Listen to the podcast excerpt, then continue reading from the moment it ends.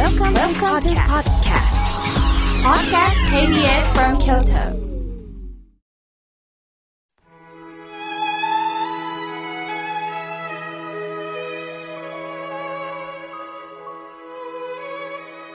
改めまして僧侶の河村明慶です今年初めての法話は置かれた環境を生かすです今年の干支はネズミ年ですねきっとリスナーの方にもネズミ年の方おられるでしょうネズミといえば俵の上にネズミが乗ってる姿が代表的ですね。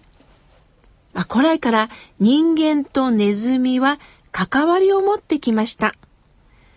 皆さんはネズミに対してどんなイメージを持っていますか、まあ、中世のヨーロッパではネズミは疫病であるペストを運んでくる動物として意味嫌われていました。日本でネズミといえば穀物との関係です。収穫後の米を荒らすネズミは害をもたらす動物として見られました。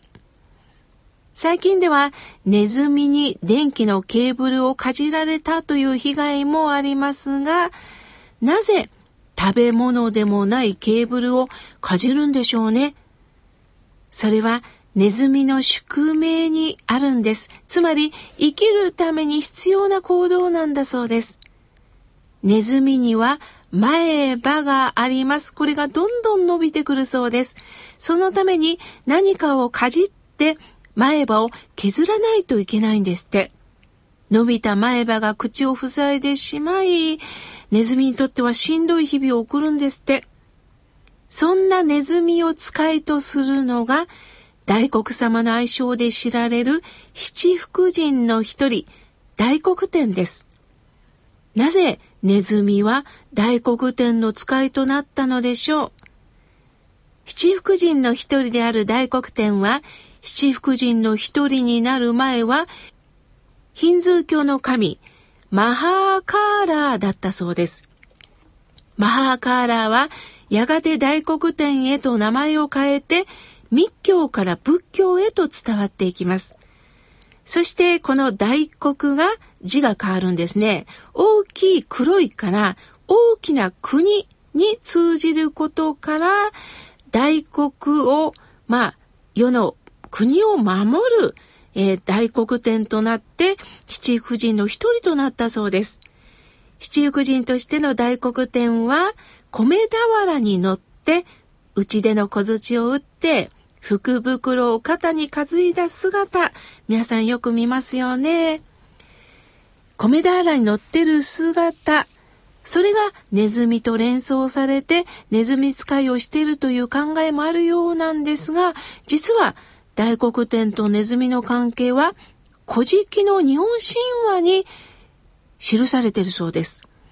神話によれば大黒さんが焼き打ちをかけられて危機に陥った時、一匹のネズミが現れて、地面のくぼみを作ろうということで、お得意の前歯でギコギコギコギコ大地を削って、大黒さん、ここに逃げてください、と、大黒さんは命拾いをしたそうです。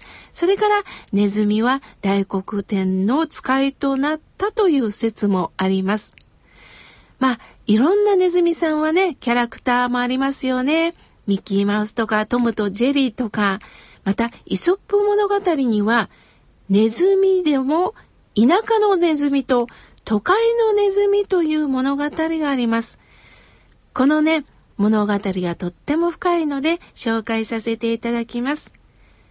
ある日、田舎のネズミがごちそうを振る舞おうと仲の良い都会のネズミさんを招待したそうです。都会のネズミさんは何を食べさせてくれるんだろうということで都会から田舎に行きました。田舎のネズミさんは大根を引き抜いたり麦からいろんな食べ物を作って招待しました。すると都会のネズミさんはその田舎の光景を見て君のここでの暮らしぶりはまるでアリのようだ。引き換え、僕の家は豊かなものさ。あらゆる贅沢に囲まれているんだ。なあ、このしみったれた生活やめて、一度僕のところに来るといいよ。そうすれば、珍しいものが腹いっぱい食べれるよって言うんです。田舎のネズミは、珍しいものが腹いっぱい食べれる。喜んで町へと向かいました。家に着くと町のネズミはパンに麦、豆に乾燥イチジク、蜂蜜、レーズン、さらにカゴから上等のチーズを取り出して田舎のネズミに振る舞ったのです。ごちそうを前にして田舎のネズミは心のこもった言葉でお礼を言いました。そして自分の暮らしがいかに惨めであったかを嘆いたのです。しかし、彼らがさらにごちそうを食べようとその時、人間が扉を開けました。ネズミたちは泣きながら一目散に逃げました。改めて彼らが食事を再開しようとするとまた別の動物が入ってきて、ネズミは逃げるのです。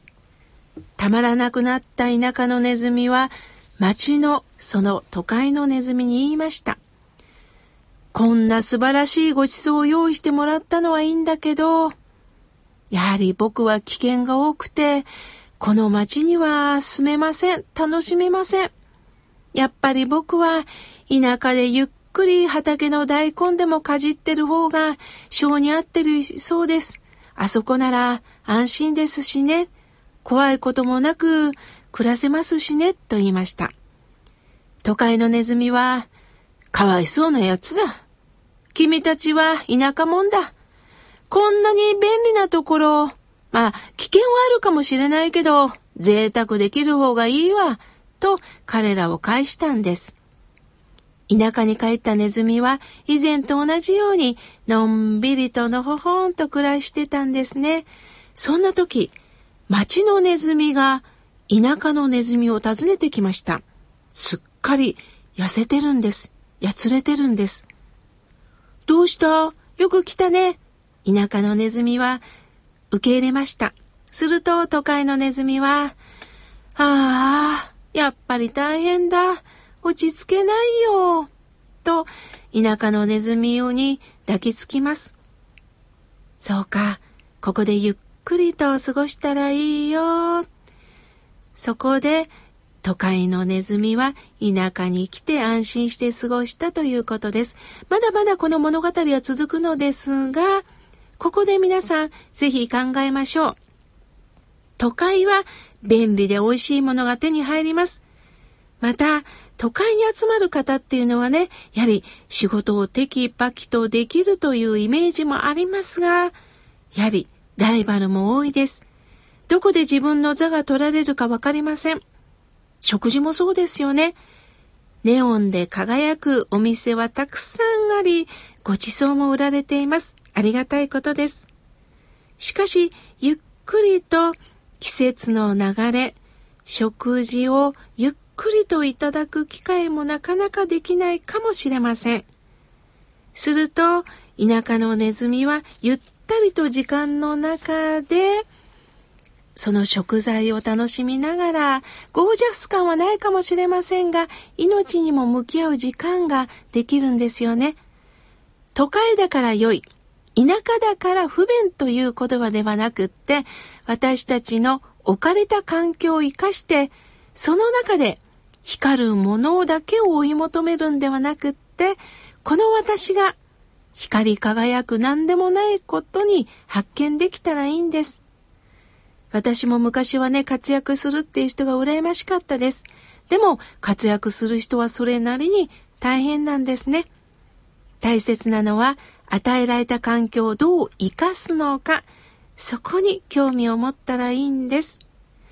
私ことなんですが、今日は二つの記念日があります。私の父の父の命日です。命をいただいたことに喜んでいます。そしてもう一つは友人の誕生日です。実は友人はね、今、独身で素敵な彼ができたらいいなということを思ってたそうです。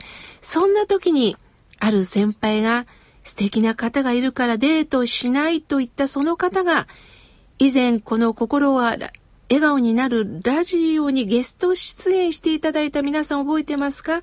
祇園の和食のお店の大将のもとに勤める和食職人さんだそうです。それを聞いて私はびっくりしました。友人とその和食の勤務するその方とデートできたらいいなぁと私は今願っております。さあ、皆さんそれぞれの今日を楽しんでくださいね。